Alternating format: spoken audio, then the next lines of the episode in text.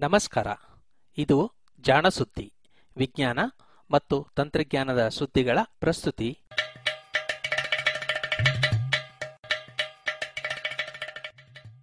ಬಣ್ಣದ factory tomato. ಸಾರಿಗೆ ಒಂದಿಷ್ಟು ಟೊಮ್ಯಾಟೊ ಬೆರೆಸಿದರೆ ಅದರ ಬಣ್ಣವೇ ಬದಲಾಗಿ ಬಿಡುತ್ತದೆ, ಅಲ್ಲವೇ? ಟೊಮ್ಯಾಟೊ ತರಕಾರಿ ಮಾತ್ರವಲ್ಲ, ಸೊಗಸಾದ ಕೆಂಬಣ್ಣದ ಫ್ಯಾಕ್ಟರಿಯೂ ಹೌದು. ಲಂಡನ್ನಿನ ಹಾಲೋಬಿ ವಿಶ್ವವಿದ್ಯಾನಿಲಯದ ವಿಜ್ಞಾನಿ ಪಾಲ್ ಫ್ರೇಸರ್ ಮತ್ತು ಸಂಗಡಿಗರು ಇದನ್ನು ಇನ್ನೂ ಉತ್ತಮವಾದ ಬಣ್ಣದ ಫ್ಯಾಕ್ಟರಿಯನ್ನಾಗಿ ಮಾಡಿದ್ದಾರಂತೆ.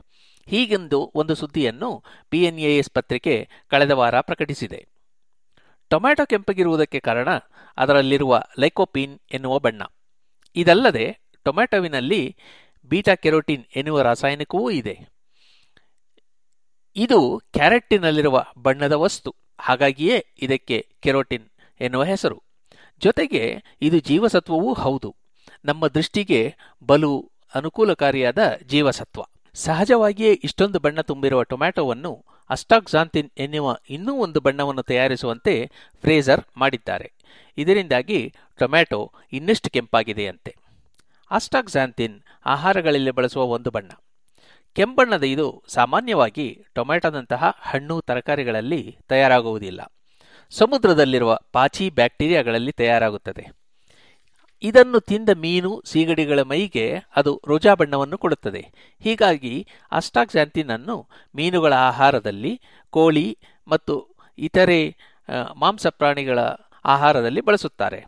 ಹಾಗಂತ ಇದು ಸುಲಭವಾಗಿ ಸಿಗುವುದಿಲ್ಲ. ಚಿನ್ನದಷ್ಟೇ ದುಬಾರಿ ವಸ್ತು. ಇದರ ಬೆಲೆ ಪ್ರತಿ ಕಿಲೋಗೆ ಒಂದೂವರೆ ಲಕ್ಷ ರೂಪಾಯಿ ಇದೆಯಂತೆ. ಅರ್ಥಾತ್ ಎರಡೂವರೆ ಸಾವಿರ ಡಾಲರು. ಹೀಗಾಗಿ ಅಸ್ಟಾಕ್ಸಾಂತಿನ್ ಅನ್ನು ಡೀಸೆಲ್ಲು, ಸೀಮೆಎಣ್ಣೆ ತಯಾರಿಸುವ ಪೆಟ್ರೋಲಿಯಂ ರಾಸಾಯನಿಕಗಳಿಂದ ತಯಾರಿಸುತ್ತಿದ್ದಾರೆ. ಇದು ಕೃತಕವಾದ ಬಣ್ಣವಷ್ಟೇ ಅಲ್ಲ, ಇದರ ತಯಾರಿಕೆ ವಿಧಾನವೂ ದುಬಾರಿ, ಜೊತೆಗೆ ಪರಿಸರವನ್ನು ಹಾಳುಗೆಡಿಸುವಂತಹದ್ದು ಹೀಗಾಗಿ ಫ್ರೇಜರ್ ಇದಕ್ಕೊಂದು ಉಪಾಯ ಹುಡುಕಲು ಹೊರಟರು. ಟೊಮ್ಯಾಟೊವಿನಲ್ಲಿ ಸಹಜವಾಗಿಯೇ ಇರುವ ಬೀಟಾ ಕೆರಾಟಿನ್ ಬಣ್ಣವನ್ನು ಆಸ್ಟಾಕ್ಸಾಂತಿನನ್ನಾಗಿ ಮಾಡಿದ್ದಾರೆ. ಇದಕ್ಕೆ ಬೇಕಾಗಿದ್ದು ಕೆರೋಟಿನ್ ಹೈಡ್ರೋಲೇಸ್ ಮತ್ತು ಕೆರೋಟಿನ್ ಕೀಟೋಲೇಸ್ ಎನ್ನುವ ಎರಡು ಕಿಣ್ವಗಳು. ಇವೆರಡೂ ಬ್ಯಾಕ್ಟೀರಿಯಾಗಳಲ್ಲಿ ಮಾತ್ರ ಸಿಗುತ್ತವೆ. ಕೆರೋಟಿನ್ ಸಿಕ್ಕರೆ ಅವನ್ನು ಅಸ್ಟಾಕ್ಸಾಂತಿನ್ನಾಗಿ ಇವು ಬದಲಾಯಿಸಬಲ್ಲವು. ಇವನ್ನು ಟೊಮ್ಯಾಟೊವಿನಲ್ಲಿ ಹಾಕಿದರೆ ಕೆಲಸ ಮಾಡುತ್ತವೆಯೇ ಹೇಗೆ ಎಂದು ಫ್ರೇಜರ್ ಪರೀಕ್ಷಿಸಿದ್ದಾರೆ. ಅವರು ಅತಿ ಹೆಚ್ಚು ಬೀಟಾ ಕೆರೋಟಿನ್ ಅನ್ನು ತಯಾರಿಸುವ ಟೊಮ್ಯಾಟೊ ತಳಿಯನ್ನು ತೆಗೆದುಕೊಂಡು ಅದರೊಟ್ಟಿಗೆ ಬ್ಯಾಕ್ಟೀರಿಯಾದ ಕಿಣ್ವಗಳನ್ನು ತಯಾರಿಸುವಂತೆ ಬದಲಾಯಿಸಿದ ಟೊಮ್ಯಾಟೊ ತಳಿಯನ್ನು ಕೂಡಿಸಿದ್ದಾರೆ. ಇವೆರಡರಿಂದ ಹುಟ್ಟಿದ ಸಂಕರ ಅಥವಾ ಹೈಬ್ರಿಡ್ ಟೊಮ್ಯಾಟೊ ತಳಿಗಳು ಸಾಧಾರಣ ಟೊಮ್ಯಾಟೊ ತಳಿಗಳಿಗಿಂತ ಕೆಂಪಗಾದ ಹಣ್ಣನ್ನು ಹುಟ್ಟಿಸಿದವು. ಅಷ್ಟೇ ಅಲ್ಲ, ಅವುಗಳೊಳಗೆ ಅಷ್ಟಾಕ್ಷಾಂತಿನ್ ಕೂಡ ಇತ್ತು. ಈ ಟೊಮ್ಯಾಟೊಗಳನ್ನು ರುಬ್ಬಿ ತಿರುಳನ್ನು ಒಣಗಿಸಿ ಪುಡಿಯನ್ನು ಕೋಳಿ ಮೀನುಗಳಿಗೆ ತಿನ್ನಿಸಿದ್ದಾರೆ. ಈ ಮೀನು ಕೋಳಿಗಳ ಮಾಂಸ ಆಕರ್ಷಕವಾದ ರೋಜಾ ಬಣ್ಣವಿತ್ತಂತೆ. ಇವರು ತಯಾರಿಸಿರುವ ಟೊಮ್ಯಾಟೊವಿನಿಂದ ಪ್ರತಿ ಹೆಕ್ಟೇರಿಗೆ ಇಪ್ಪತ್ಮೂರು ಕಿಲೋಗ್ರಾಂ ಅಷ್ಟಾಕ್ಸಾಂತಿನ್ ಬಣ್ಣವನ್ನು ಪಡೆಯಬಹುದಂತೆ. ಚಿನ್ನದ ಬೆಳೆ ಅಲ್ಲವೇ? ಮನುಷ್ಯರಿಗೆ ನೇರವಾಗಿ ನೆರವಾಗದಿದ್ದರೂ ಪರೋಕ್ಷವಾಗಿ ಬಣ್ಣ ಒದಗಿಸಬಲ್ಲುದು ಈ ಕುಲಾಂತರಿ ಟೊಮ್ಯಾಟೊ.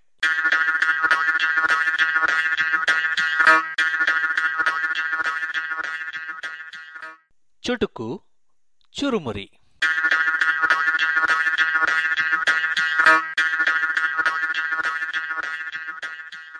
ಸ್ವರ್ಣಪ್ರಾಶನದ ಸ್ವಾರಸ್ಯ.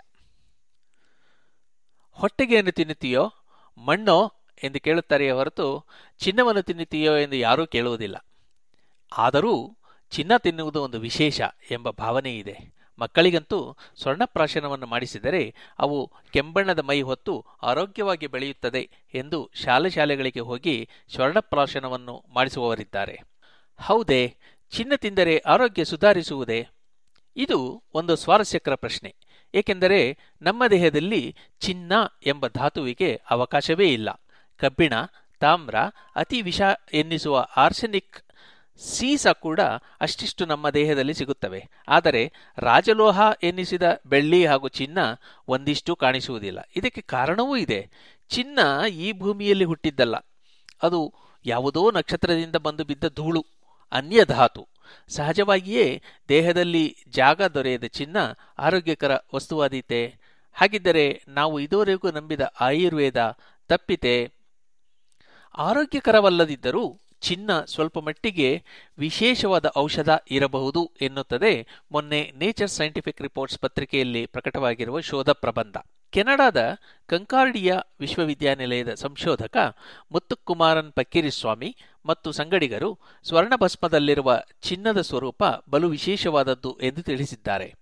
ಭಸ್ಮದಲ್ಲಿ ಚಿನ್ನ ಅತಿ ಸೂಕ್ಷ್ಮ ಗಾತ್ರದ, ಅಂದರೆ ನ್ಯಾನೋ ಗಾತ್ರದ ಕಣಗಳಾಗಿ ಇದೆಯಂತೆ. ಹೀಗಾಗಿ ಇದು ಜೀವಕೋಶಗಳೊಳಗೆ ಸುಲಭವಾಗಿ ಪ್ರವೇಶಿಸುತ್ತದೆ ಎನ್ನುತ್ತಾರೆ ಇವರು.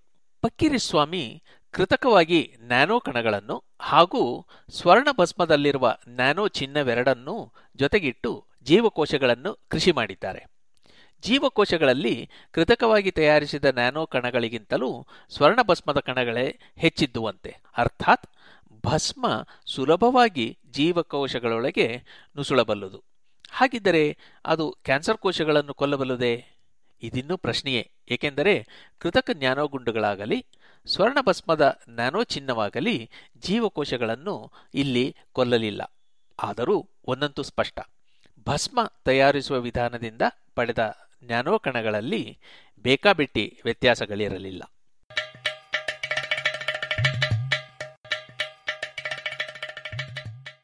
ಉಂಡದ್ದೆಲ್ಲ ದಕ್ಕುವುದಿಲ್ಲ. ಊಟ ಬಲ್ಲವನಿಗೆ ರೋಗವಿಲ್ಲ ಮಾತು ಬಲ್ಲವನಿಗೆ ಜಗಳವಿಲ್ಲ ಅಂತ ಎಲ್ಲರಿಗೂ ಹೇಳುತ್ತಲೇ ಇರ್ತೀವಿ ನಮ್ಮ ಊಟಗಳ ಬಗ್ಗೆ ನಮಗೆಷ್ಟು ಗೊತ್ತು? ಊಟದ ಬಗ್ಗೆ ತಿಳಿದುಕೊಳ್ಳುವುದು ಎಂದರೇನು? ಇಷ್ಟು ತಿಂದರೆ ಇಷ್ಟು ಪೋಷಕಾಂಶಗಳು ದಕ್ಕುತ್ತವೆ ಅಂತಲೇ ಅಥವಾ ಇಂಥದ್ದು ತಿಂದರೆ ಒಳ್ಳೆಯದು ಅಂತಲೋ? ನಾವ್ಯಾರೂ ಊಟವನ್ನು ಇಷ್ಟು ಬಲ್ಲವರಾಗಿರಲಿಕ್ಕಿಲ್ಲ ಎನ್ನುವ ಮಾತನ್ನು ಬೆಂಗಳೂರಿನ ಭಾರತೀಯ ತೋಟಗಾರಿಕಾ ಸಂಶೋಧನಾಲಯದ ಗಣೇಶ ಮೂರ್ತಿ ಮತ್ತು ಸಂಗಡಿಗರು ಮೊನ್ನೆ ಕರೆಂಟ್ ಸೈನ್ಸ್ ಪತ್ರಿಕೆಯಲ್ಲಿ ವರದಿ ಮಾಡಿದ್ದಾರೆ. ನಾವು ತಿಂದರಷ್ಟೇ ಸಾಲದು. ಅದನ್ನು ನಮ್ಮ ದೇಹವೂ ದಕ್ಕಿಸಿಕೊಳ್ಳಬೇಕು. ಬಹುಶಃ ಹೀಗಾಗುತ್ತಿಲ್ಲ. ನಾವು ತಿಂದದ್ದೆಲ್ಲ ದೇಹಕ್ಕೆ ದಕ್ಕುತ್ತಿಲ್ಲವೇನೋ ಅನ್ನುವ ಸಂಶಯ ಅವರದ್ದು. ಇವರು ಮುಖ್ಯವಾಗಿ ಆಹಾರದಲ್ಲಿರುವ ಸತು ಮತ್ತು ಕಬ್ಬಿಣದ ಅಂಶಗಳನ್ನು ಪರಿಶೀಲಿಸಿದ್ದಾರೆ. ಭಾರತದಲ್ಲಿ ಕಬ್ಬಿಣದ ಕೊರತೆಯಿಂದಾಗಿ ಶೇಕಡಾ ಮೂವತ್ತರಷ್ಟು ಮಹಿಳೆಯರು ರಕ್ತಹೀನತೆಯಿಂದ ನರಳುತ್ತಾರೆ. ಹಾಗೆಯೇ ಸತುವಿನ ತೊಂದರೆಯಿಂದ ಪುರುಷರೂ ನರಳುತ್ತಿದ್ದಾರೆ. ಹೀಗೇಕೆ ನಮ್ಮ ಆಹಾರದಲ್ಲಿ ಬೇಕಾದಷ್ಟು ಸತು ಮತ್ತು ಕಬ್ಬಿಣ ಇಲ್ಲವೇ ಎಂಬುದು ಗಣೇಶಮೂರ್ತಿಯವರ ಪ್ರಶ್ನೆ. ಇದಕ್ಕಾಗಿ ಇವರು ನಾವು ನಿತ್ಯವೂ ಬಳಸುವ ಎಲ್ಲ ಆಹಾರಗಳನ್ನು ಪಟ್ಟಿ ಮಾಡಿ ಅವುಗಳಲ್ಲಿರುವ ರಾಸಾಯನಿಕ ಅಂಶಗಳನ್ನು ತಾಳೆ ಹಾಕಿದ್ದಾರೆ. ತಲಾವಾರು ನಾವು ಸೇರಿಸುವ ಆಹಾರವನ್ನು ಗಮನಿಸಿದರೆ ನಮಗೆ ಈ ಎರಡು ಲೋಹಾಂಶಗಳ ಕೊರತೆಯೇ ಬರಬಾರದಂತೆ. ಅರ್ಥಾತ್ ಆಹಾರದಲ್ಲಿ ಇವೆರಡೂ ಅಂಶಗಳು ಸಾಕಷ್ಟಿವೆ, ಆದರೆ ನಮ್ಮ ದೇಹಕ್ಕೆ ದಕ್ಕುತ್ತಿಲ್ಲ. ಇದಕ್ಕೆ ಕಾರಣ ಸಸ್ಯಾಹಾರದ ಮೇಲಿನ ನಮ್ಮ ಪ್ರೀತಿ ಇರಬಹುದು ಎನ್ನುವುದು ಮೂರ್ತಿ ತಂಡದ ಗುಮಾನಿ. ಹಣ್ಣು ಹಂಪಲು, ಧಾನ್ಯ, ಮಾಂಸ, ಮೀನುಗಳನ್ನು ಪರಿಶೀಲಿಸಿದಾಗ ಮೀನಿನ ಹೊರತಾಗಿ ಮಿಕ್ಕೆಲ್ಲ ಆಹಾರಗಳಲ್ಲೂ ಈ ಎರಡು ಲೋಹಗಳ ಅಂಶ ನಮ್ಮ ದೇಹಕ್ಕೆ ಸಾಕಷ್ಟು ಕೊಟ್ಟು ಇನ್ನೂ ಮಿಗುವಷ್ಟಿತ್ತು. ಆದರೆ ವಾಸ್ತವದಲ್ಲಿ ಹಾಗಾಗುತ್ತಿಲ್ಲ. ನಮ್ಮ ದೇಹಕ್ಕೆ ಈ ಅಂಶಗಳ ಕೊರತೆ ಇನ್ನೂ ಇದೆ. ಅಂದರೆ ಬಹುಶಃ ನಮ್ಮ ಆಹಾರದಲ್ಲಿರುವ ಯಾವುದೋ ಅಂಶ ಈ ಪೋಷಕಾಂಶಗಳು ದೇಹಕ್ಕೆ ದಕ್ಕದಂತೆ ತಡೆಯುತ್ತಿರಬಹುದು. ಸಸ್ಯಗಳಲ್ಲಿ ಇರುವ ಫೈಟೇಟ್ ವರ್ಗದ ರಾಸಾಯನಿಕಗಳು ವಿಶೇಷವಾಗಿ ಲೋಹದ ಅಣುಗಳನ್ನು ಕಟ್ಟಿಹಾಕುತ್ತವೆ. ಹೀಗಾಗಿ ಇವು ನಮಗೆ ದಕ್ಕುತ್ತಿಲ್ಲ ಎನ್ನುತ್ತಾರೆ ಗಣೇಶಮೂರ್ತಿ. ಇದರ ಅರ್ಥ ಇಷ್ಟೇ. ಆಹಾರದಿಂದ ಸಾಕಷ್ಟು ಪೋಷಕಾಂಶಗಳು ಸಿಗುತ್ತಿಲ್ಲ. ಅಂತ ಇನ್ನಷ್ಟು ಮತ್ತಷ್ಟು ಆಹಾರಕ್ಕೆ ಕೂಡಿಸುವ ಬದಲಿಗೆ ಆಹಾರದಲ್ಲಿರುವ ಎಲ್ಲವೂ ನಮ್ಮ ದೇಹಕ್ಕೆ ದಕ್ಕುವಂತೆ ಅದನ್ನು ಅಟ್ಟುವುದು, ಅಂದರೆ ಅಡಿಗೆ ಮಾಡುವುದು ಅಥವಾ ಸಂಸ್ಕರಿಸುವುದು ಒಳ್ಳೆಯದು ಎನ್ನುತ್ತಾರೆ ಮೂರ್ತಿ. ಊಟದ ಬಗ್ಗೆ ತಿಳಿದುಕೊಳ್ಳುವುದು ಎಷ್ಟೊಂದಿದೆ ಅಲ್ಲವೇ?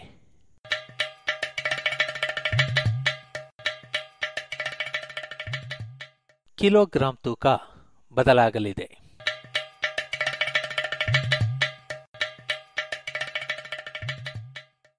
ಹೌದು, ಮಾನಕಗಳು ಮಾರ್ಪಾಟಾಗಲಿವೆ.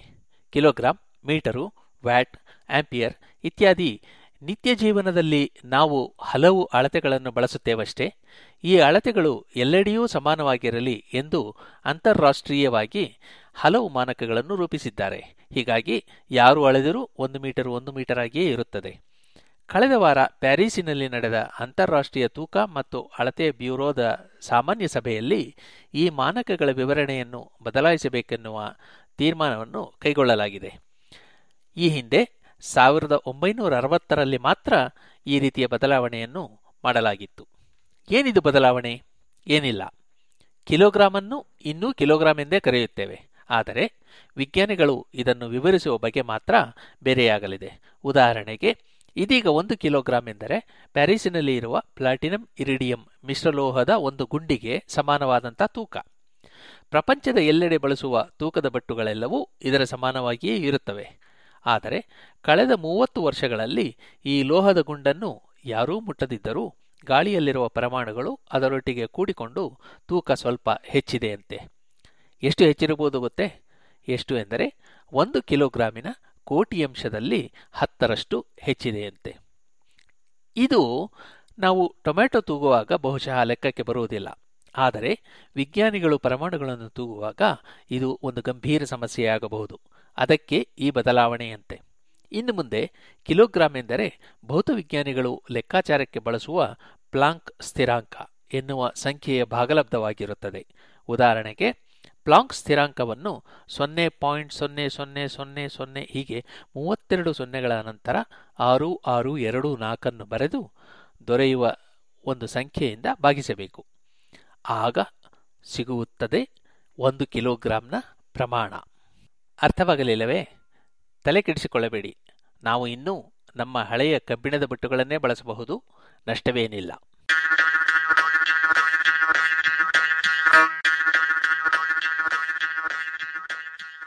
ಜಾಣ ನುಡಿ.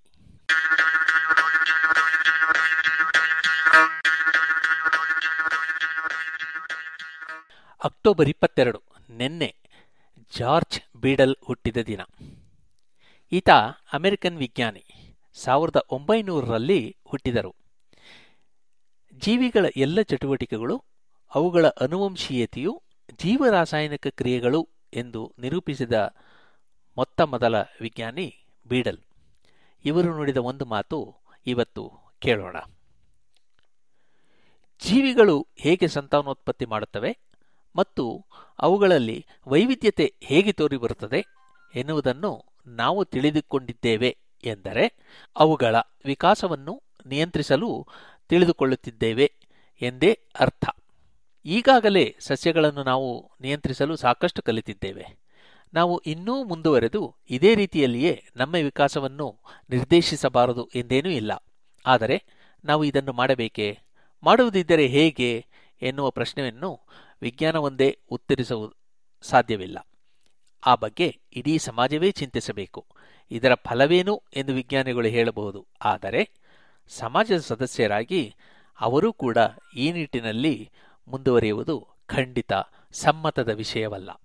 ವಿಜ್ಞಾನ ಮತ್ತು ಸಮಾಜ ಸಂಬಂಧವೇ ಹೀಗೆ, ಅಲ್ಲವೇ?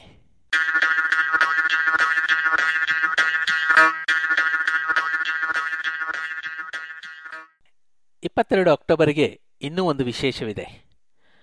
ಈ ದಿನ ಭಾರತ ಪ್ರಪ್ರಥಮ ಬಾರಿಗೆ ದೂರದ ಚಂದ್ರನವರೆಗೆ ತನ್ನದೇ ನೌಕೆಯೊಂದನ್ನು ಕಳಿಸಿತ್ತು.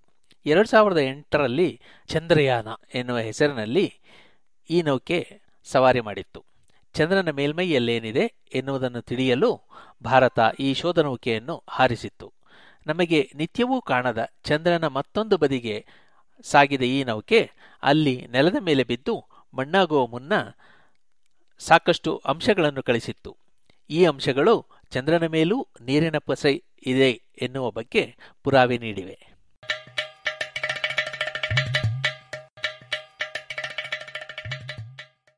ನಮಸ್ಕಾರ. ಮುಂದಿನ ವಾರ ಮತ್ತೆ ಸಿಗೋಣ. ಹೊಸ ವಿಚಾರ, ಹೊಸ ವಿಸ್ಮಯಗಳೊಂದಿಗೆ.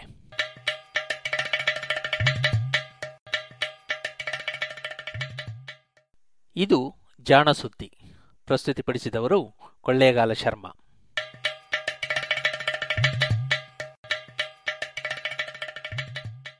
ಈ ಬಗ್ಗೆ ನಿಮಗೇನಾದರೂ ಸಂದೇಹ, ಸಲಹೆಗಳಿದ್ದರೆ ವಾಟ್ಸಪ್ ಮೂಲಕ ಒಂಬತ್ತು ಎಂಟು ಎಂಟು ಆರು ಆರು ನಾಲ್ಕು ಸೊನ್ನೆ ಮೂರು ಎರಡು ಎಂಟು ಈ ನಂಬರಿಗೆ ಕಳಿಸಿ.